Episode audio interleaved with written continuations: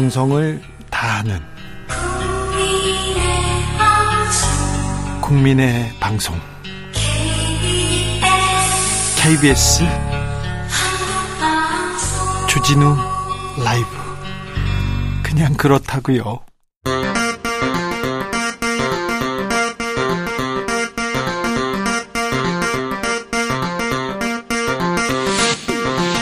주진우 라이브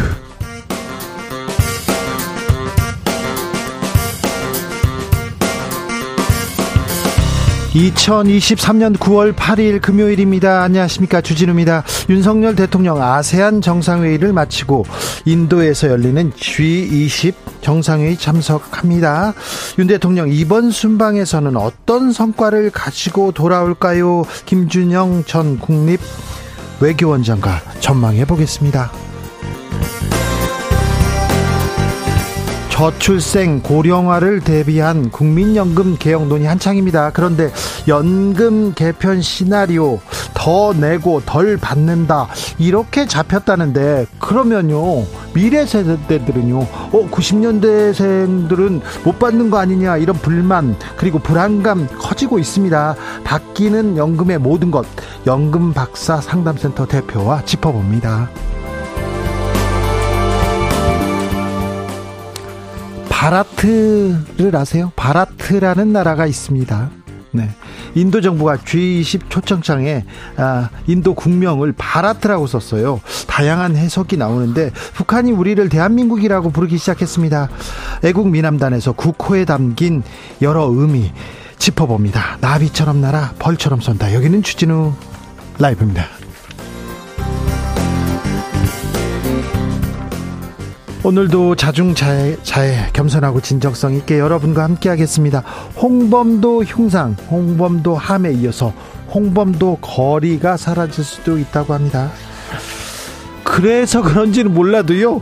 어, 지금 어, 나왔던 영화 봉오동 전투 음, 홍범도 장군과 관련된 영화입니다. 봉오동 전투, 전투가 인기를 끌고 있다는 그런 뉴스도 나왔더라고요. 넷플릭스에서 많이 본다고 하는데 아, 여러분께서는 홍범도 장군과 추억이 있습니까? 저는 김범도 씨와 추억이 있어요. 좋은 사람이에요, 김범도. 아, 그런데 자 홍범도와 관련된 일 있으면 알려주십시오.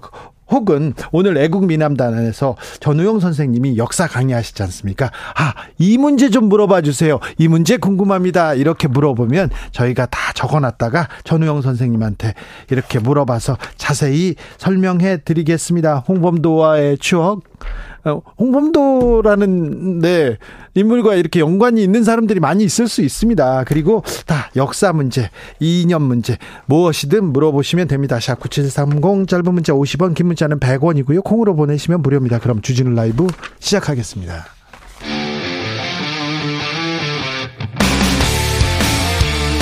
탐사보도 외길 인생 20년. 주 기자가 제일 싫어하는 것은? 세상에서 비리와 부리가 사라지는 그날까지 오늘도 흔들림 없이 주진우 라이브와 함께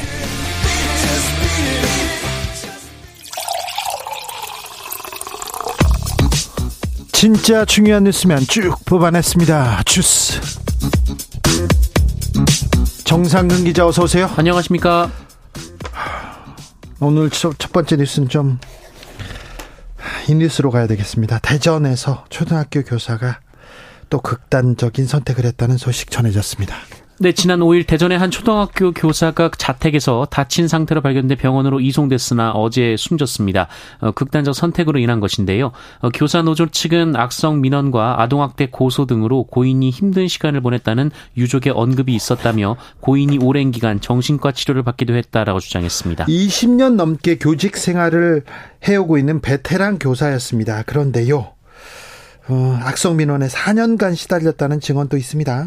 네, 대전 교사노조는 고인이 2019년 유성구 한 초등학교에서 담임을 맡던 도중 어, 친구 얼굴을 폭행한 학생을 교장실로 보낸 일이 있었다라고 밝혔습니다. 예?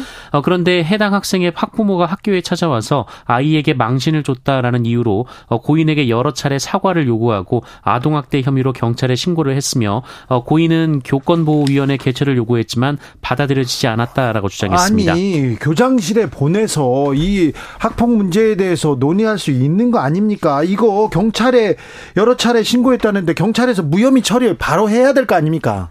네, 어, 이후 고인의 아동학대 혐의는 1년 뒤에 무혐의로 결론이 났는데요. 어, 그런데 해당 학부모와 학생들은 교사와 마주치기 싫다며 어, 고인이 학교를 떠날 때까지 4년여간 어, 민원을 지속적으로 제기했다고도 교사 노조 측은 주장했습니다. 어, 고인의 동료는 고인이 최근 서울 서희초 사건 발생 후 정신적으로 굉장히 힘들어했다라고 전했습니다. 이게 문제예요, 이게. 이게 문제입니다.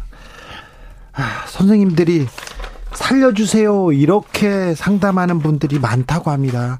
저 교사가 저렇게 극단적인 어, 선택을 한 교사가 나일 수도 있다. 다음은 내 차례다. 이렇게 생각하는 사람들이 많다고 합니다. 이 부분에 대해서 조금 실질적인 대책을 세워야 됩니다. 더 많은 선생님이 죽기 전에 뭐 어떤 대책은 나와야 될 거 아닙니까? 검찰로 갑니다. 검찰이 선관위 압수수색했습니다. 네, 검찰은 김성태 전 쌍방울그룹 회장이 민주당 이재명 대표에게 거액을 쪼개기 후원했다는 의혹이 있다며 오늘 중앙선거관리위원회를 압수수색했습니다. 어, 수원지검은 2021년 대통령 선거 민주당 경선 후보였던 이재명 대표에 대한 후원자 명부, 계좌 내역 등 관련 자료를 확보한 것으로 전해지고 있습니다.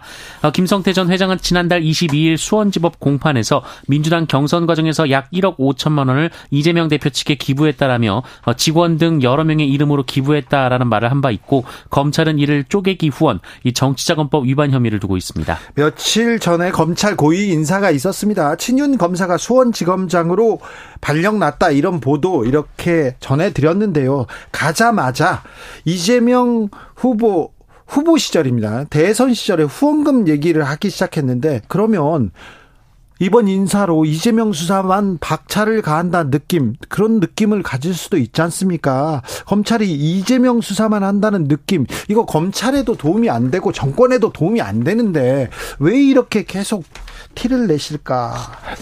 하는 생각을 좀 해봅니다. 음, 이재명 대표 단식 일주일 넘게 이어집니다. 국민의힘에서는 뭐라고 합니까?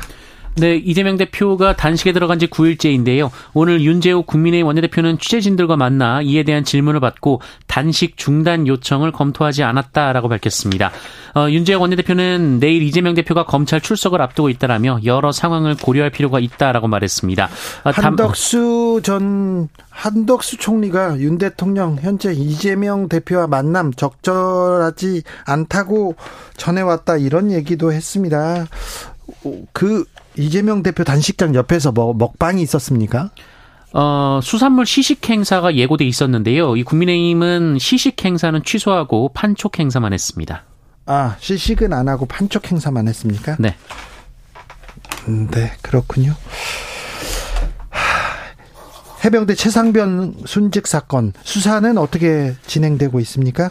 네, 수해 피해 당시 실종 주민을 수색하던 중 순직한 해병대 장병 사건과 관련해 국방부로부터 과실치사 혐의를 받고 이 접대 경찰 수사 대상이 된 해병대 1사단 포병 7대대장 측이 어, 수중 수색은 해병대 1사단장의 지시로 이루어졌다라고 주장했습니다. 네. 7대대장의 어, 법률 대리인 측은 어제 이뤄진 경북 경찰청의 압수 수색 영장에 대한 의견서에서 어, 영장에는 수중 수색 작전 지침 하달 경위만 밝히고 있다라며 더 중요한 지침 발령권자와 그 내용 내용에 대해서는 언급조차 없다라고 항의했습니다. 네. 어, 그러면서 수중 수색 작전의 발령권자는 해병대 1사단장이라고 주장했는데요. 어, 변호인에 따르면 당시 1사단장이 포병부대 작전 지역으로 방문함으로 철저히 준비를 해야 한다는 취지의 지시가 나왔고 어, 특히 탐색 수색 작전을 실시하고 강물의 무릎 아래까지 들어가서 정성껏 탐색할 것이라는 사단, 사단장의 지시가 전파됐다라고 주장했습니다. 네. 국방부 장관이 혐의자 특정하지 말고 이첩하라 이렇게 지시했다는 공식 문서가 나왔습니다. 증거가 명확한데 그러면 법을 무시하라는 국방부 장관 거기에다 거짓말까지 했는데 이 최상병 순직에 대한 수사는 지금 진행되지 않고요. 그 주변에서만 누가 잘했네, 아랫사람이 잘못했네 이 얘기만 나오고 있습니다. 참 지켜보는 국민으로서는 좀 답답하다 이런 생각 듭니다. 윤석열 대통령 지금 순방 중인데요. 어, 방송통신심의위원 해촉했네요. 네, 윤석열 대통령이 오늘 방송통신심의위원회 정민영 위원에 대한 해촉안을 제가 제가 했습니다. 어, 정민영 위원은 변호사이자 야권 추천 방심위원인데요. 어, 윤석열 대통령의 비속어 발언 논란 등에 대해 어, 소송에서 MBC 측을 대리한 바 있습니다. 대전시가 현충원, 현충원 앞 거리, 홍범도 거리입니다. 이 명칭 변경을 검토하기로 했다고 합니다. 어, 이균용 대법원장 후보자 법이 바뀐 걸 몰라서 재산 등록 누락했다 이렇게 해명했었는데요. 그런데 이, 이 해명도 사실과 다르다 이런 지적이 나왔어요? 네, 공직자윤리법이 개정된 사실을 모르고 가족이 보유한 비상장 주식을 신고하지 않았다라고 밝힌 이균용 대법원장 후보자의 해명이 법령이나 인사혁신처 지침과 배치된다라는 지적이 나왔습니다. 어, 민주당 서동용 의원실이 인사혁신처에 문의한 결과 어, 이균용 후보자가 최초 재산을 신고한 2009년부터 어, 이미 재산 신고 대상은 천만 원 이상의 주식을 포함한 모든 증권이었고 상장 주식은 현재 시가를 비상장 주식은 액면가를 등록해야 한다라고 명시가 돼 있었다는 있다는 겁니다. 어, 이균용 후보자 부부와 자녀 등 가족들은 지난 2000년부터 이 처가 소유 회사의 비상장 주식을 각각 2억 4,700여만 원씩 보유해 왔습니다. 네. 대법원장 후보자인데 법에 대해서 어떻게 해석했다 이런 얘기는 조금 덜 나오고요. 네, 거의 나오지 않고 아, 감형해줬다 성범죄자 감형해줬다 그리고 아, 재산 등록 뭐 재산 증식 여기에 대해서 의혹이 있다 이런 얘기만 계속 나옵니다. 음. 7월 경상수지 흑자 나왔습니다만 어 내용은 조금 내용은 그렇게 기쁠 기쁜 거지만은 않습니다. 네, 한국은행이 오늘 발표한 국제수지 잠정 통계에 따르면 7월 경상수지는 35억 8천만 달러, 어, 우리 돈으로 약 4조 7,800억 원 정도의 흑자로 집계됐습니다. 어, 지난 4월 7억 9천만 달러 적자 이후 3개월째 흑자 기조가 유지됐는데요. 어, 경상수지가 석 달 연속 흑자를 기록한 것은 지난해 5월에서 7월 이후 1년 만입니다. 어, 그러나 1월부터 7월까지의 누적 경상수지 흑자가 60만 1천만 60억 1천만 달러로 어, 작년 같은 기간과 비교해서 77%나 급감했습니다. 어, 또한 수출은 지난해 같은 달보다 14.8% 줄면서 11개월 연속 뒷걸음질 치고 있고요. 어, 수입은 같은 기간 22.7%나 줄었습니다. 어, 에너지 수입 가격 하락에 따른 부분도 있지만 이 반도체와 반도체 제조 장비, 수송 장비 등 자본재 수입도 12.5% 줄었고요. 곡물과 승용 차 등 소비재 수입도 12.1% 줄었습니다. 네. 어, 농구에서 이기려면 공격과 수비가 잘 돼야 됩니다. 공격이 아주 또 잘 되거나 뭐 수비가 아주 또 빼어나도 괜찮는데 네.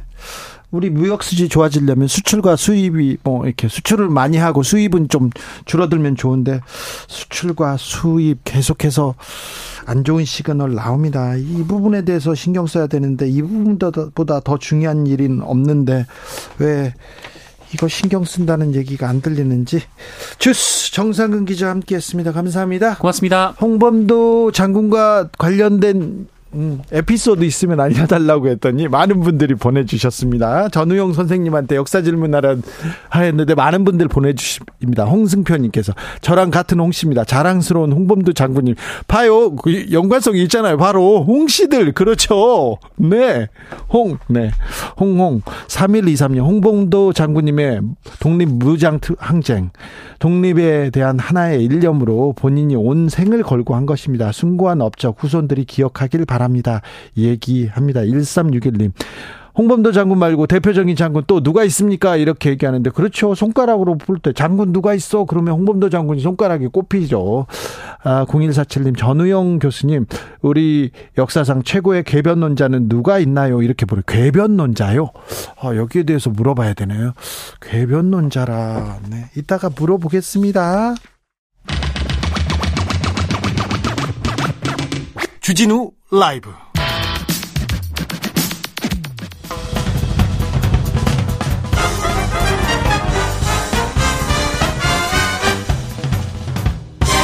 훅 인터뷰 모두를 위한 모두를 향한 모두의 궁금증 훅 인터뷰 더 내고 덜 받기 국민연금 개혁의 방향이 잡혔습니다. 그런데요. 음, 90년대생들은 연금을 받지 못할 수도 있다는 이야기가 이렇게 나오고 있습니다. 젊은 사람들은 어, 우리 연금이 우리의 미래를 보장해 주지 않아. 어떻게 해야지 불안감도 커지고 있다는데요. 연금에 대해서 이모저모 좀 알아보겠습니다. 이영주 연금 박사 상담센터 대표님 안녕하세요. 안녕하세요. 이영주입니다. 네. 연금 개혁의 방향이 잡혔습니까? 나왔습니까? 네, 기본적으로 자문위원회에서 최종안을 내놓게 했는데요. 네. 뭐 구체적으로 이게 이제 시행될지는 또 그건 또 가봐야 알겠죠. 네, 그런데 방향은 어떻습니까? 네, 지금 내놓는 것이 일단 국민연금 개혁안이 크게 세 가지 아닌데요. 어, 더 내고 덜 받고 늦게 받고 네. 이게 세 가지가 이제 개혁의 방향이거든요. 네. 이번 개혁안에서 내놓는 것은 덜 받고는 빠지고 네. 더 내고 늦게 받고만 일단은 되어 있습니다. 아, 그래요? 더 내고 너 늦게 받자. 받자. 네. 이 현재는 국민연금 보험료를 소득의 9%를 내고 있는데 네. 이것을 향후에 더 높여서 12%까지 높이는 방법, 그다음에 15%, 18%까지 이렇게 세 가지 안을 제시했고요. 엄청 많이 높이네요. 어, 그렇죠. 대략적으로 지금 나온 것이 15%를 올린다고 했을 경우에 앞으로 6%가 올라가는 거거든요. 어이고. 자, 그래서 이거는 뭐 2025년부터 매년 0.6%씩 10년에 걸쳐 가지고 최고 15%까지 인상하겠다. 네. 지금 이런 얘기가 나오고 있고요. 내년도 내년도 기초연금 국민연금 3.3% 오른다 그런 뉴스가 나왔어요. 네, 그거는 이제 물가 상승률에 따라서 오르는 거고 그것과 별도로 또 올라가는 거니까 이중으로 올라가는 거죠. 아, 그래요? 네. 그렇죠. 그다음에 이제 뭐 받는 것도 올라가겠지만 내는 것도 당연히 올라가니까요. 네. 그 다음에 이제 그 연금 받는 시점이 지금 현재는 65세까지로 되어 있습니다. 그래서 1969년 이후에 태어나신 분들은 65세부터 국민연금을 수령하는데 그게 60세부터 65세까지 늦춰진 거거든요. 예. 현행법으로. 네. 근데 이거를 더 늦추겠다. 그래서 66세, 67세, 68세이기 때문에 이 기준대로라면 1973년 이후에 태어나신 분들은 66세, 네. 77년 이후에 태어나신 분들은 67세, 1981년 이후에 태어나신 분들은 이제 68세가 되어 연금 받게 되는 이런 식이 나오는 거죠. 네. 이 방향은 잘 잡혔다고 보십니까? 뭐 사실 이게 뭐 주진우 기자님이나 누가 가도 예. 방향이 쉽지는 않습니다. 네. 어차피 정해져 있는 파일을 가지고 서로 나누어 먹는 것이기 때문에 네. 실제로 이 정도의 아니라면 뭐 최선의 대안을 내놓은 것 같고요. 근데 어쨌든 이로 인해서 누군가는 피해를 보겠죠. 누군가는 이익을 얻는다면. 젊은 세대 상황- 특별히 90년대생은 국민연금 연금 못 받을 수도 있다 이런 얘기가 지금 파다하던데요. 네. 이게 사실 어쨌든 어, 젊은 세대의 부담을 더 키우는 겁니다. 네. 어차피 더 내고 덜 받고 늦게 받고 이런 것이 지금 이미 받고 계신 분들이라든가 아니면 또 조- 잠시 후에 받으셔야 될 분들에게는 큰 차이가 없지만 네. 앞으로 연금 내야 될 기간이 많은 MZ 세대에게는 굉장히 큰 부담이 되거든요. 네. 그러니까 이제 연금 못 받는 거 아니냐 뭐 네. 이런 게 있는데 실제로는 이제 기금 고갈이라는 것이 곳간이 비어가는 것이지 예. 계속 또 매년 납입하는 보험료가 있기 때문에 실제로 국민연금이 기금이 고갈된다고 해가지고 못 받는 건 아니고 네. 복간이 비어 있다 보니까 그 해에 걷어서 그 해에 줘야 되는 상황이 발생하죠. 그러다 보니까 그렇게 지금처럼 국민연금의 혜택을 더 많이 받기는 쉽지 않겠다는 거지 못 받는 건 아닐 겁니다. 아니 젊은 사람들은 이 추세라면 더 늦게 받을 거고 그리고 보험료도 네. 계속 올라서 30% 이상 내야 될지도 모르는데 네. 이 국민연금을 내야 하느냐 안 내고 안 받을 방법은 없느냐 이렇게 물어보는 사람도 있어요. 근데 국민연금이 기본적으로 사회 제도고 또 국가의 의무이기 때문에 사실 이거를 어, 문제 해결 방법을 그냥 이러니까 내지 말자 이렇게 가는 건 제가 보기엔 좀 바람직하지 않은 것 같고요. 네네. 어, 내야 될 의무는 내되 이걸 어떻게 하면 합리적으로 우리가 조정할 것인가에 대한 고민을 해야 될 것 같아요. 예. 지금 그런 그런 거 없이 그냥 무조건 안 내겠다. 라고 하게 되면 바로 또 국민연금은 연체가 되기 때문에 그러면 결국은 사실 납입이 연체가 되면 나중에 요즘은 압류도 당하거든요. 국민연금 안 내면요. 네네. 어 그래요. 네. 네. 아무튼 근데 국민연금이 이렇게 국민들한테 큰 버팀목이 되어준다 이런 아 이런 생각을 만들어주면 좋을 텐데요. 지금 받으신 분들에게는 아주 큰 버팀목이 되죠. 그렇죠, 그렇죠. 네. 그렇죠. 왜냐하면 지금 퇴직하려고 보니까 국민연금을 꾸준하게 부어오신 분들은 150, 200만 원까지 받으니까요. 네, 근데 이제 낸 돈 대비 훨씬 많은 금액의 연금을 받으시고 이게 든든한 버팀목이 되다 보니까 이 버팀을 해줘야 되는 우리 후세대에게는 큰 부담이 되는 거죠. 네. 국민연금 그, 괜찮은 제, 좋은 제도죠. 네, 뭐 사, 저, 전 세계적으로 네. 국가가 공적 연금을 시행하는 것들은 국가의 의무이기도 하고 예. 공적 연금이 잘 이제 설정되어 있는 나라들의 노후가 행복하기 때문에 네. 좋은 제도이긴 한데 우리가 처음에 너무 좀 후하게 줬고 네. 어, 그리고 또 급격히 인구가 감소하면서 국민연금을 납입할 사람이 줄어들고 예. 여러 가지 문제가 얽혀서 지금 사실상 뭐 진퇴양난이 되는 상황이 돼 있죠. 네. 젊은 세대들 걱정을 걱정하는 네. 게좀 당연한 것도 같아요. 그때는 또 인구가 많이 줄어드니까요. 국민연금 낼 사람이 없고 받을 사람이 많아지니까요. 그러니까 그- 하루빨리 좀 개혁을 해야 되죠. 네. 자, 그 구- 젊은 사람들 아 국민연금이 내후 노후를 보장하지 못해 이렇게 생각하는 사람들은 어떻게 또 준비해야 됩니까? 어, 일단 지금 국민연금이 문제라고 해가지고 연금은 아니야, 막 이렇게 보시는 것이 아니고 네. 어, 국민연금은 낼 건 내시고 네. 대신에 내가 개인적으로 준비할 수 있는 뭐 투자라든가 사적 연금에 대한 준비를 좀 별도로 하실 필요가 있습니다. 네. 이게 이게 병행이 돼야 되는 것이고 국가 입장에서도 사실 국민연금 개혁을 하기 위해서 국민연금만 가지고 자꾸 이렇게 뭐 개혁을 하려고 하지 말고 네. 사적 연금을 지원해서 개인적으로 준비할 수 있는 방향을 조금 더 열어주는 것 네. 이것이 어떻게 보면 전반적인 연금 문제를 해결할 수 있는 방법이기도 하죠. 사실 젊은이들 좀 딱하기도 딱 안타까워요. 좀 미안하기도 하고 네. 어, 네. 부모보다 첫 가난한 세대라 이런 얘기도 좀 있고요. 이제 5% 세대 네. 이런 얘기도 있습니다. 어, 경제적 불안감이 크기 때문에 재테크에 대해서 관심도 커요. 그래서 네, 그렇죠. 주식 투자 그리고 코인 투자 네. 해봤는데 어이구 다 뭐, 저, 쉽지 않습니다. 자. 젊은이들은 그러면은 어떻게 네. 이렇게 좀 준비해야 될까요? 연금 말고도 좀, 어, 좀, 좀 도움을 좀, 좀, 지혜를 좀 주십시오. 네, 사실 우리 부모 세대에서 재산을 형성해왔던 과정을 보면 재테크 공부해서 형성하신 분들은 안 계세요. 예? 내가 부동산이라는 걸 사서 꾸준하게 보유하면서 그것이 또 가격이 올라왔던 어떤 그런 혜택을 받으신 거거든요. 네? 그러니까 이제 우리 젊은 세들이 사실 지금 대안이 없고 뭐 이거 저축해가지고 집 한 채도 마련하지 못하고 이러니까 오히려 투기적인 재테크로 빠지는 경우가 더 많아요. 아, 요즘 그거 걱정입니다. 네. 그래서 재테크가 나쁘다는 것이 아니라 네. 하더라도 이 투기 성향을 가지고 일확천금을 노리고 하시는 것이 아니라 네. 조금 더 꾸준하게 장기적인 관점에서 네. 좀 접근하시면서 뭐 연금이든 주식이든 부동산이든 좀 그런 관점으로 접근하셔야지 단기전 유행에 따라 가지고 뭐 요거 좋다니까 막 몰려 물라방처럼 몰려가고 네. 이런 건 좀 바람직하지 않고요. 그다음에 어쨌든 뭐 여러 가지 면에서 재테크를 잘하는 것도 중요하지만 개인의 몸값을 올려서 뭐 개인이 능력을 향상시켜서 소득을 늘리는 것이 가장 우선 되는 게 좋겠죠. 예. 그러니까 공격적인 재테크, 공격적이라는데 고위험이라는 그 단어가 저 숨어 있어요. 그러니까 각별히 조심하셔야. 되는데 요즘 네. 젊은 사람들 투자 너무 좀 그런데 또 언론에서나 언론 경제 네. 기사 보면 지금 집안 사면 마- 나만 망할 것 같고 지금 투자 안 하면 나만 지금 혼자서 도태되는 것 같고 그렇게 네. 부추기는 기사들 때문에 그거 따라가면 큰일 나는데요. 그죠? 그러니까요. 그렇게 유행성 정보에 계속 흔들리다 보면 네. 이게 장기적인 관점에서 뭘 할 수 없습니다. 그리고 단기적으로 그런 것 때문에 더 큰 손해를 보는 경우도 많기 때문에 네. 어, 우리 부모님들이 재택하셨던 것처럼 네. 그때 뭐 유행성 정보를 보고 하신 게 아니잖아요. 네. 나에게 꼭 필요한 투자, 필요한 부동산을 적절한 시점에 사서 장기적으로 보유하는 것이 가장 안정적이고요. 네. 저희 부모님은 너무- 재테크 안 하셨어요. 네. 네, 그렇죠. 그리고 연금도 못 하셨어요. 어, 사적연금 이런 것들이 있으니까 네. 꾸준하게 준비해서 예. 어, 장기적인 관점에서 갖고 있으면 네. 결국은 어, 음, 나중에 좀 빛이 보일 겁니다. 네. 돈이 조금 모이면 제가 가져다 썼습니다. 네. 60세 네, 네. 퇴직하고 나서 국민연금 네. 받을 때까지 공백에는 어떤 투자를 하면 좋을까요? 이렇게 물어보시는 분이 있습니다. 네, 지금 60세에 퇴직 직전에 계신 분들이라면 네. 어, 사실 국민연금의 수혜자거든요. 네. 자, 그래서 60세 퇴직하시고 나면 연금 받기 전까지 남은 기간 동안 국민연금 이미 가입, 이미 계속 가입이 가능해요.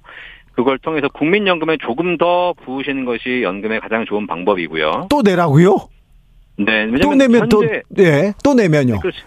네, 또 내면 어차피 지금 지금 60대에게는 국민연금이 제일 좋은 노후준비 수단인 건 사실이니까. 네.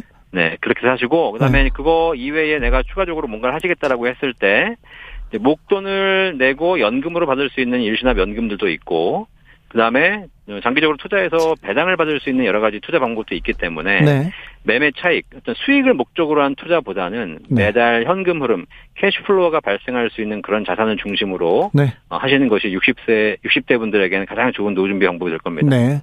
아, 구민정님이 이런 질문도 했어요. 아니, 내, 제가 저 국민연금 들었을 때는 퇴직하면 준다고 하더니 60세에 준다고 하더니 66세에 준다더니 계속. 근데 이 정부의 네. 말을 믿을 수 있습니까? 이렇게 물어봅니다. 사실 뭐 이 정부의 문제가 아니죠. 그거는 왜냐하면 우리나라 전체의 문제이기 때문에 이 네. 정부에서 이거 개혁안을 지금 하시는 걸 뿐인 거고. 네. 어, 사실 어느 정부에서에서라도 해야 되는 것이고 그, 네. 빨리 더 빨리 하면 할수록 그만큼 좀 충격이 덜한 것이고 네. 늦으면 늦을수록 더 충격이 커질 테니까요. 이건 뭐 제- 제가 보기엔 정권의 문제는 아닌 것 같습니다. 알겠습니다. 연금 개혁을 할 때 이 점은 네. 꼭좀 유념해 달라. 정부한테 좀 한마디 네. 해 주십시오. 네, 진짜 제가 정부에 드리고 싶은 말씀이 있는데 어, 사적 연금을 활성화하는 것이 국민연금을 어, 개혁하는 좋은 방법 중에 하나다. 라고 제가 말씀드리겠어요. 왜냐하면 아? 연금 자체가 예. 부동산 자산하고 달리 부동산은 어, 부동산에 대한 투자를 많이 하면 자산이 묶이거든요. 네. 그런데 연금은 쓰려고 가입하는 자산이기 때문에 연금을 준비하는 사람이 많을수록 경기 발전, 경기 순환에는 큰 도움이 됩니다. 그래요. 예, 그래서 이 자산의 자산의 본질 자체가 다르기 때문에 우리 국민들이 이제 노후를 준비하면서 부동산, 주식 이런 것보다는 연금에 대한 준비를 더 많이 하는 것이 개인에게도 좋고 국가에게도 좋은 것이다. 그래서 그런 방법들을 좀 많이 좀 지원을 해줬으면 좋겠다는 생각이 듭니다. 음, 대표님, 근데 젊었을 때 20대에 100만 원과 네. 20대가 지금 한 60대가 되거나 한 30년, 40년, 50년 이후에 받게 네. 되- 그 100만 원과는 그 돈의 가치의 차이가 커지지 않습니까? 물론 그렇죠. 그렇죠. 그래서 이걸 네. 예. 그래서 사실 준비하실 때 제가 정액 납입이라고 하지 않고요. 예. 정률 납입으로 준비하셔라는 얘기를 많이 들어요. 정액이 아니라 예, 내가 월급 100만 원 받을 때 10만 원 준비했으면 네. 월급이 200으로 올라가면 그때도 10만 원 준비하는 것이 아니라 네. 20만 원 준비하는 거고 예. 300으로 올라가면 30만 원 준비하고 이렇게 물가가 올라가면서 화폐 가치가 하락하면서 내가 더 많은 금액을 준비한다면 그런 부분의 문제들은 대부분의 금융자산에서 보완이 될 겁니다. 네. 연금 아무튼 미래 세대를 위한 개혁이 되어야 될 것 같은데요. 네. 아, 청년을 위한 그 연금 개혁이 또 주요 항목이 돼야 할 것 같은데요. 그럴까요? 현실적으로 쉽지 않은 것이기 때문에 어쩔 수 없습니다. 제가 보기에도. 그래요? 왜냐하면 예 똑같은 파일을 가지고 나눠 마- 먹어야 되는데 이미 받아가는 연금 제도를 지금 받고 계신 분들 걸 깎을 수 없으니 네. 결국은 이제 앞으로 받아야 될 연금 이제 후세대에게 책임을 지울 수밖에 없는 것이고 한 가지 방법이 있다면 지금 받으시는 분들이 연금을 받을 때 어, 뭔가 조금 더 세금을 내므로써 그 세금을 재원으로 국민연금 기금을 조금 늘리는 방법 그런 방법들이 있을 수는 있거든요. 네. 그래서 이제 이 세대 간의 갈등이 아니라 세대 간에 서로가 연금을 좀 적게 받고 또 후세대는 조금 더 더 내고 이렇게 세대 간의 갈등을 줄이면서 연금 개혁을 완성하는 과정이 좀 필요할 것 같고요. 예. 그냥 그렇지 않고 후세대에게만 다 니네가 덜 내고 니네가 더 내고 니네가 늦게 받아라 라고 하는 것은 제가 보기에는 언 제든 반발이 있을 거라고 생각합니다. 알겠습니다. 여기까지 듣겠습니다. 이영주 연금 박사 상담센터 대표였습니다. 감사합니다. 감사합니다. 교통정보 알아보겠습니다. 임초희 리포터.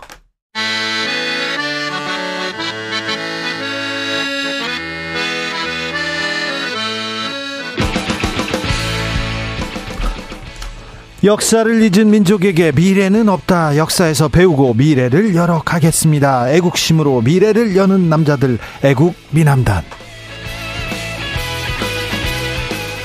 애국 미남단 1호 단원입니다. 역사학자 전우영 교수 오셨습니다. 어서 오세요. 네, 안녕하세요. 교수님 잘 계시죠?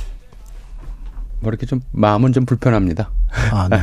어떤 점 때문에? 어, 예를 들어서 네. 이제 에, 세종대왕이 참 많은 업적을 남겼지만 예. 부위를 열어둔 저 아, 많이 듣죠. 네. 여성 차별주의자다. 음. 그런 사람 동상을 광화문 한복판에 세우면 안 된다. 누가 이렇게 주장을 하면 우리는 기분이 어떻겠어요? 아니 좀 음, 음, 우리의 자부심인데, 우리의 자존심인데요. 에, 중국에서 문화혁명 때 예. 공자가 봉건주의 사상의 정수라고 해서 예. 문화혁명 호미병들이 전국 곳곳에 저 공자사당 부수고 막 그랬어요. 네, 불질르고 그랬죠. 요즘에도 이제 좀 그 미국의 극단적인 인종차별 반대주의자들은 네. 조지 워싱턴이 노예를 가지고 있었다고 해서 예. 조지 워싱턴 동상 철거 운동을 하고 있어요. 지금 우리나라에서 꼭 그런 일이 벌어지는 것 같은 느낌이라서 네. 마음이 좀 답답하죠. 아, 좀 이념 논쟁이 지금 몇 주째 계속되고 있습니다. 마음이 답답합니다. 왜 지금 이념인지 잘 모르겠어요. 왜 지금 이념이라 하더라도 그게 이제 역사학의 기본일 뿐만 아니라 우리 사회의 상식이 예전 일은 예전의 상황에 비추어서 해석해야 된다는 거잖아요. 네. 그게 1943년도에 돌아가신 분에 대해서 공산주의 혐의를 씌워가지고 뭐 동상을 철거하는 한 얘기를 계속 하는 이유가 뭐참 답답하죠. 이건 좀 이건 설- 단세포적이에요. 예, 이건 이념 논쟁, 역사 논쟁은 절대 아닙니다. 역사 논쟁은 아니고 저열한 정치 논쟁인가 아닌가 이 생각을 좀 해봅니다. 그런데요, 하나만 더 질문했습니다. 왜 뉴라이트가 또 이렇게 하, 이렇게 뭐 목소리를 내고 있는 걸까요? 이거는 사실은 따로 한 번 좀 잡아야 될 것 같아요. 그러니까 좀 속- 본질을 얘기하자면 이제 좀 어, 한, 그냥 팍 들어가서 얘기를 하자면 시장주의자라고 일단 좀 얘기를 하시면 될 것, 이해를 하시면 될 것 같아요. 시장주의자요? 그러니까 사람이 여러 가지 좀 다면적이잖아요. 네. 예를 들어서 시장에서 콩나물 뭐 값 뭐 100원, 200원 깎는 분이 또 다른 곳에서는 네. 어려운 사람들을 위해서 100만 원, 200만 원 기부하기도 그럴 해요. 수도 있죠. 시장에서 나타나는 사, 인간성은 사실 강, 좀 각박하고 네. 굉장히 이기적인 모습들이 나타나요. 그런 것들을 통해서 이제 시장 교환이 이루어지는 것이라면 다른 네. 곳, 그러니까 뭐 가정이든 사회든 아니면 뭐 공공장소든에서는 또 다른 인간 모습들이 나타나거든요. 예. 근데 뉴라이트는 인간의 기본형이 시장적 인간이라고 생각을 해요. 이기주의. 이게 기본이라고 생각하는데, 아, 우리 사회뿐만 아니라 전 세계가 사실은 인간이 최근 수십 년 동안 시장 활동이 굉장히 늘어났어요. 예. 요즘에는 뭐 집안에 앉아서 인터넷 최저가 검색하는 게 너무나 당연하잖아요. 예. 그런 일상이 되다 보니까 시장주의자가 늘어났고요. 그래서 이런 사람들은 이익이 안 되는 일을 하는 사- 하는 사람들을 이해하지를 못해요. 독립운동가를 더 특히 이해를 못하죠. 독립운동가처럼 자기 사익을 버리고 가족까지 버리고 목숨까지 버려가면서 아니 그분들의 희생과 헌신이 있어서 이 나라가 있고 우리 민족이 살아남은 그래서 이 건데. 뉴라이트는 뭐라고 주장을 하냐면 그래서 독립운동해서 독립이 됐냐라고 얘기를 해요.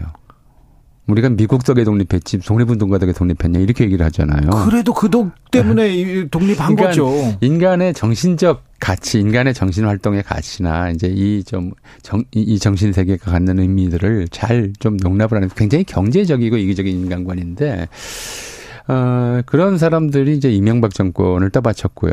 어, 예. 지금 다시 또 이제 정면에 좀 부상하고 있어서 네. 점점 더 뭐 세상이 각박해지지 않을까 네. 저는 그런 생각을 합니다. 제가 막 기사 써가지고 막 비판했던 분들이 다 막 요직으로 가시고요. 예. 막 계속 뉴스에 나와서 참 저는 이게 뭔가 이런 생각이 좀 듭니다. 어, 자. 전우용 교수님은요, 애국민함단 1호 단원입니다. 물론 미모로 지금 뽑은 거기 때문에 1호인데요. 모르는 게 없어요. 그래서 질문을 받았, 받았는데, 어, 질문이 너무 어렵다. 이거는 대답을 못 할 거예요. 정치는 언제부터 나빴습니까? 사람의 문제입니까? 제도가 문제입니까? 자, 우리가 그걸 좀 생각해 봐야 돼요. 어, 그것도 예. 대답하신다고요? 아, 뭐 정치는 처음부터 사람이 사람을 지배하는 과정으로 이렇게 설- 어, 만들어졌기 때문에 네. 피지배자에게 좋은 적은 별로 없었어요. 아, 네. 그나마 좀 낫다 이렇게 느끼는 거였죠. 그런데 한 가지만 좀 제가 짚고 넘어가서 말씀드리자면 정치 체제로서 여러 가지를 우리가 만들어 왔었어요. 네. 과주 지배제, 군주제, 민주제 그런데 우리가 좀 민주주의라고 쓰는 단어는 번역을 잘못한 단어예요. 아, 그래요. 데모크라시잖아요. 네. 이, 그, 주의라고 번역하는 것들은 전부 이즘으로 끝나요. 네. 그러네요. 그래서 내셔널리즘, 네. individualism, 네. 페미니즘, communism 네. 뭐 하듯이 주의라고 번역을 했어야 되는데 이게 좀 중국인들이 이걸 받아들이면서 좀 경멸하는 의미에서 이념으로 번역을 했어요. 아, 그렇구나. 예, 그래서 어, 민주주의는 이제 이념이 아니라 제도다. 네. 그러니까 민중 그 데모스라고 하는 이제 그 어, 고대 히랍에서 그리스에서의 데모스라고 하는 것은 다수라는 뜻이면서 동시에 도시 밖에 사는 사람이란 뜻이었어요. 네. 그러니까 우리식으로 번역하면 민중이 가장 합당한데 민중이 지배하는 체제를 말하는 것이지 이념이 아니라서 이건 다른 이념들하고 쉽게 결합해요. 그러니까 자유주의와 결합하면 자유민주주의가 되는 것이고 사회주의와 결합하면 사회민주주의가 되는 것이고 이런 것이지 민주주의 자체는 이념이 아니에요. 네. 그래서 민주주의 이념 이런 얘기를 하는 것은 좀 잘못된 것이다. 제도죠. 네. 예, 제도를 이해를 하면 좀 이해하기가 쉬울 알겠습니다. 것이다. 예, 선생님, 홍범도 장군 말고 이렇게 이념 논쟁이 심했던 인물도 있었습니까? 뭐 이념이 이제 우리가 특히 냉전 시기에 네. 어떤 사람의 평가와 관련해서는 거의 이제 그 공통된 인식들이 그 한국 전쟁을 거쳐서 만들어졌죠. 네. 김일성은 천하에서 제일 나쁜 놈이고, 네. 뭐 이승만 대통령은 민족의 태양이고, 네. 그 거기에 대해서 이념 논쟁을 벌일 일은 별로 없었는데 네. 이제 그 1990년대 초반에 소련 동구 사회주의가 무너지고 중국이 개혁 개방을 하고 북한이 고립되고 그러면서 이제 사실 그런 좀 이야기가 있었어요.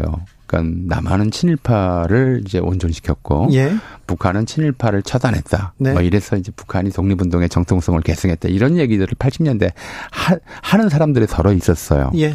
그래서 그걸 이제 어, 극복하고 좀 바꾸기 위해서 90년대부터 특히 김영삼 정권 때부터 우리가 어떤 시도를 했냐면 사회주의 운동을 했더라도 네. 북한 정권의 수립에 참여하지 않았다면 네. 우리 독립운동으로 인정함으로써 네. 우리의 품이 그렇죠. 커지는 거 아닙니까? 우리 역사의 정통성을 더 이제 그렇죠.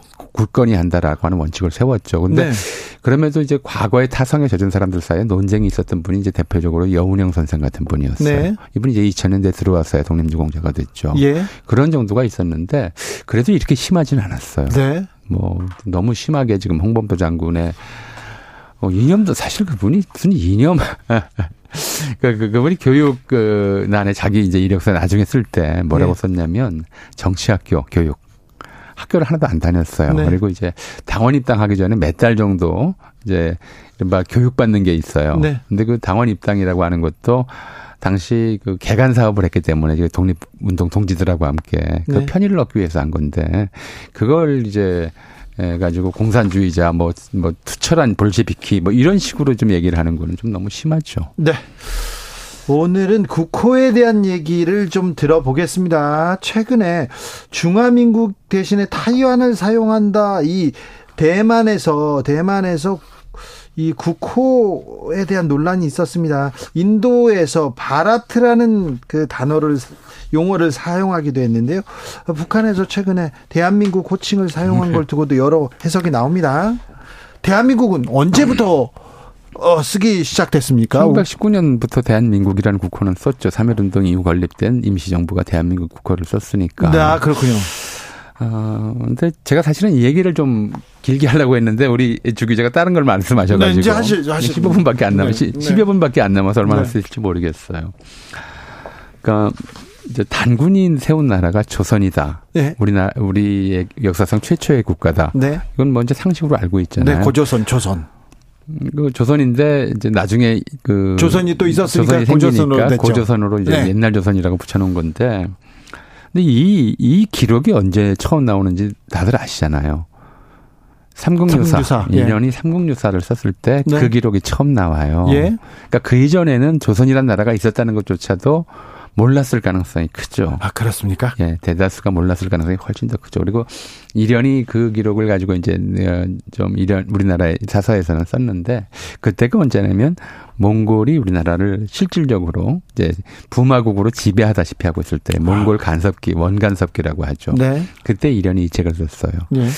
굉장히 좀 실천적이고 현실적인 동기가 있었어요. 예. 어, 우리 국호를 보면 조선 이후에 이제 뭐 이게 단군 기자 위만으로 이어지는 한 삼조선설이 있고 그다음에 고구려 신라 백제가 나오잖아요. 네. 그리고 고구려 신라 백제가 신라로 통일이 됐는데 그 신라로 통일됐던 나라 그 체제가 국가 삼, 삼국이 신라가 좀 약해지니까 다시 분리가 돼요 삼국으로 네. 후삼국. 네. 근데 그 후삼국의 이름이 후고구려 후백제 그래요. 네. 그러니까 신라 통일 이후에 어 거의 이제 300년이 지나도록 사람들은 자기가 신라 사람이라고 생각을 안 한 거죠. 아, 예. 여전히 백제 사람이고 고구려 사람이라고 생각을 한 거예요. 그렇군요. 그래서 그 후고구려를 이- 이은 이제 왕건이 다시 삼국을 통일하고 나라 이름을 지을 때 네. 고구려를 계승하겠다고 해서 고려라고 고려, 예. 지었단 말이에요. 예. 근데 고려 왕조가 서- 섰는데 그 다음에도 또 반란이 일어나요. 네. 그럼 반란이 일어나면 백제부흥 신라 부흥, 네. 심지어 고구려 부흥을 외치면서 반란이 일어나요. 네. 내부에 통합이 안 된 거예요. 네.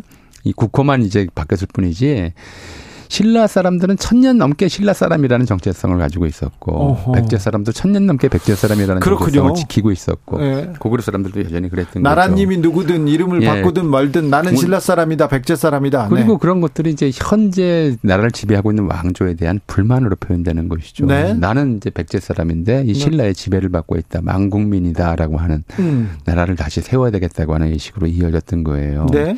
근데 몽골 침략이라고 하는 전무무 전무후무한 그런 이제 이민족의 지배죠. 고난을 겪다 보니까 아, 전 몽골인들에 비해서는 우리 안에 공통점이 훨씬 더 크다. 예.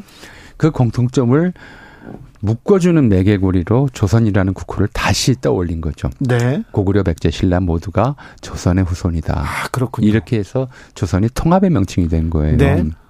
그래서 고려 뒤를 이어서 나라를 세운 이성계가 이제 뭐 명나라에 번할 때는 환영과 조선 중에 둘 중에 하나를 정해 주십시오라고 했다고 하지만 실제로 이제 조선이라고 마음속으로 정해놓고 있었어요. 예. 그러니까 이건 통합의 명칭이니까 조선은 사만을 통합한 이름이다라고 해서 네. 그래서 조선 왕조가 만들어진 거죠. 그러니까 옛날 단군이 세웠던 국호를 다시 쓴 거예요. 네. 이제 그렇게 쭉 써오다가 1897년에 고종이 나라의 이제 국채를 왕국에서 제국으로 바꾸면서 지난번에도 제가 한번 말씀을 드렸어요. 네. 제국은 한 글자를 써야 한다. 네. 라고 하는 이제 통념이 있었고. 예. 그래서 한 글자로 쓰려다 보니까 이제 사만을 통일된 것이 조선이다라고 하는 생각이 있었고요. 예. 게다가 이 조선 후기에 대략 다산정약용이나 뭐, 그, 이제 안정복이나 조선 후기 이제 역사서를 쓴 사람들 사이에서 이런 논쟁이 있었어요.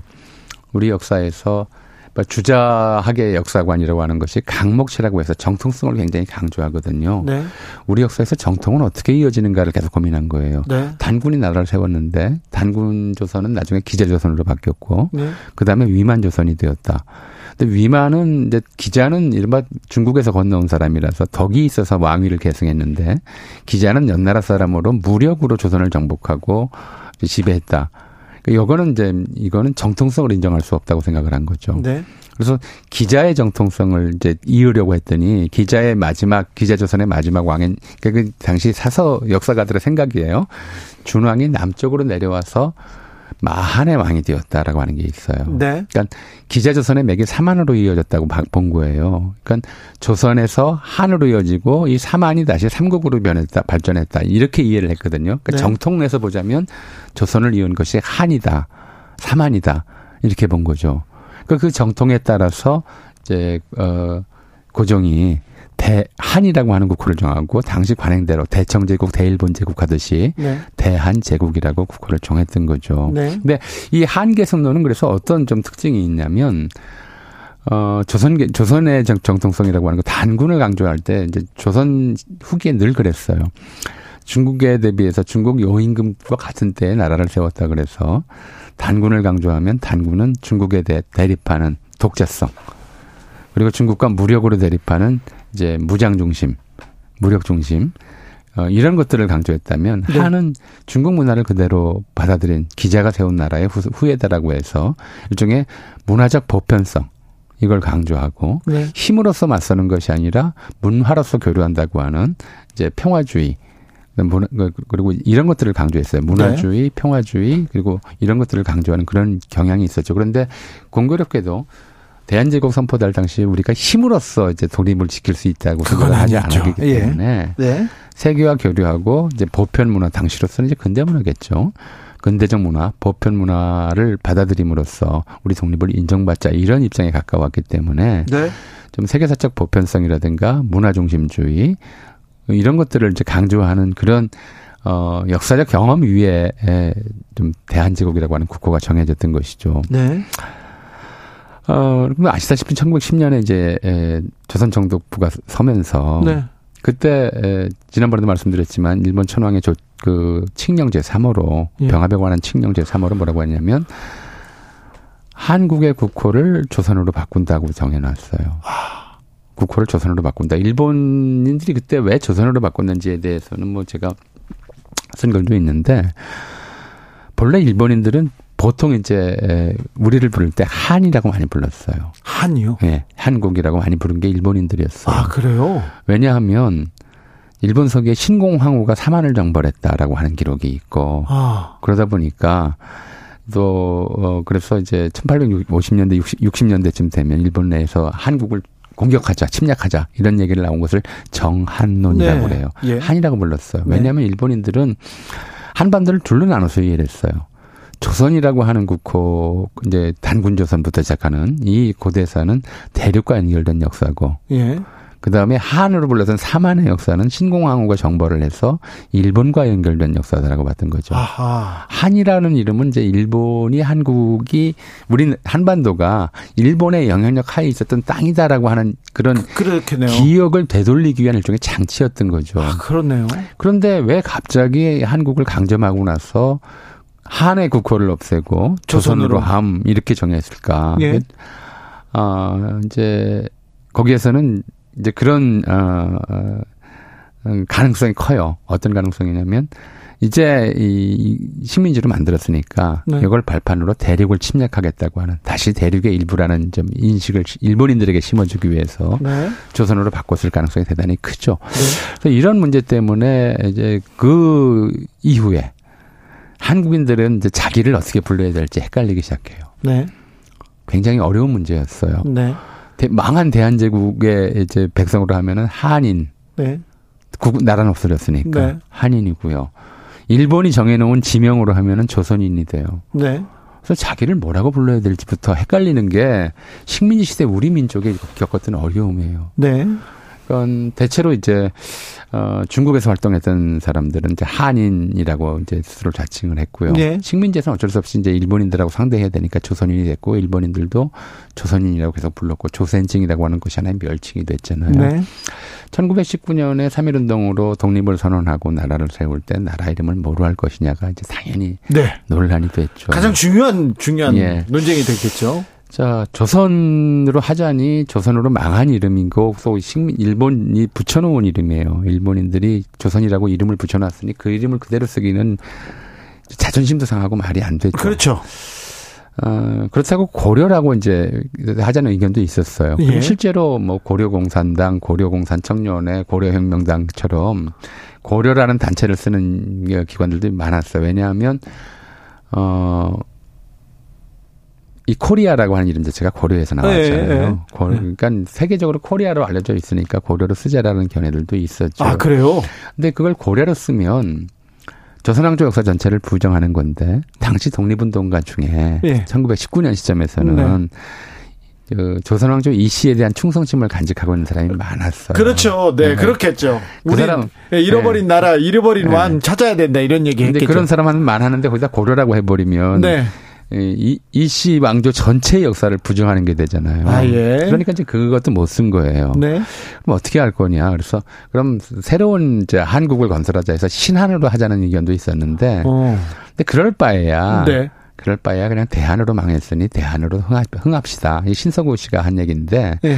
그래서 이제 국채만 제국에서 민국으로 바꾸고 네. 대한이라는 국호를 그대로 쓰기로 했던 것이죠. 아 그래요? 예, 그렇게 결정이 됐던 겁니다. 앞에 큰 대자, 대자를 쓰는 게 네. 나라 이름으로 이, 이런 대한민국. 그러니까 우리가 일본의 그 공식 국호는 그냥 일본국이에요. 예.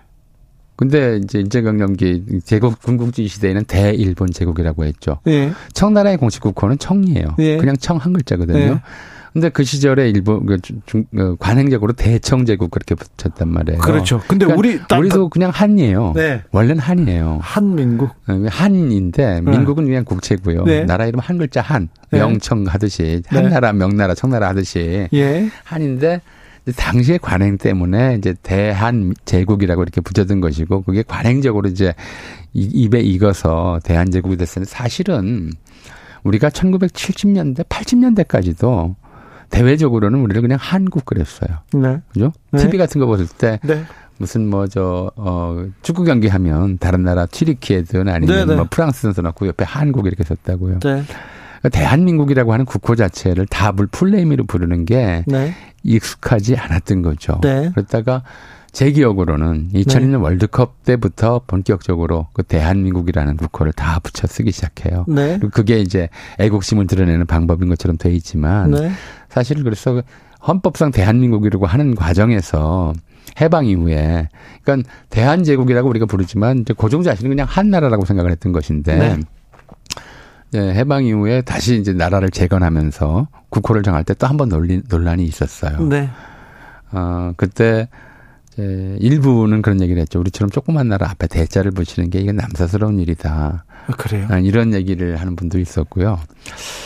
아, 나라 이름이 뭐가 될 것이냐. 우리가 대한민국을 계승했다. 건립, 계승했다라고 하는 헌법 전문이 나오기 전에. 네. 거기에서 이제 생각이 달랐겠죠. 특히 이제 사회주의자 북한들은 북한에서 조선민주주의 인민공화국이라고 정한 것은 사실 우리가 먼저 한이라는 이름을 선점했기 때문에 그렇게 아, 가질 가능성이 커요. 네, 네. 네. 그래도 사실 별로 어떨지 우리, 모르겠는데 우리는 한으로 가고 그쪽은 조선으로 아, 그렇지 가버린 거죠. 네. 그래서 어, 예를 들어 이제 김성수 씨 같은 경우에는 나라 이름이 고려가 될 거라고 좀 지레짐작하고 네. 자기 학교 이름을 고려대학교로 바꿨던 거죠. 그렇군요. 아, 예. 1389님 이런 걸 중고등학교 때 배웠으면 얼마나 좋았을까 교수님 감사합니다. 이렇게 문자 주셨습니다. 애국민남단 전우용 교수였습니다. 감사합니다. 네, 감사합니다.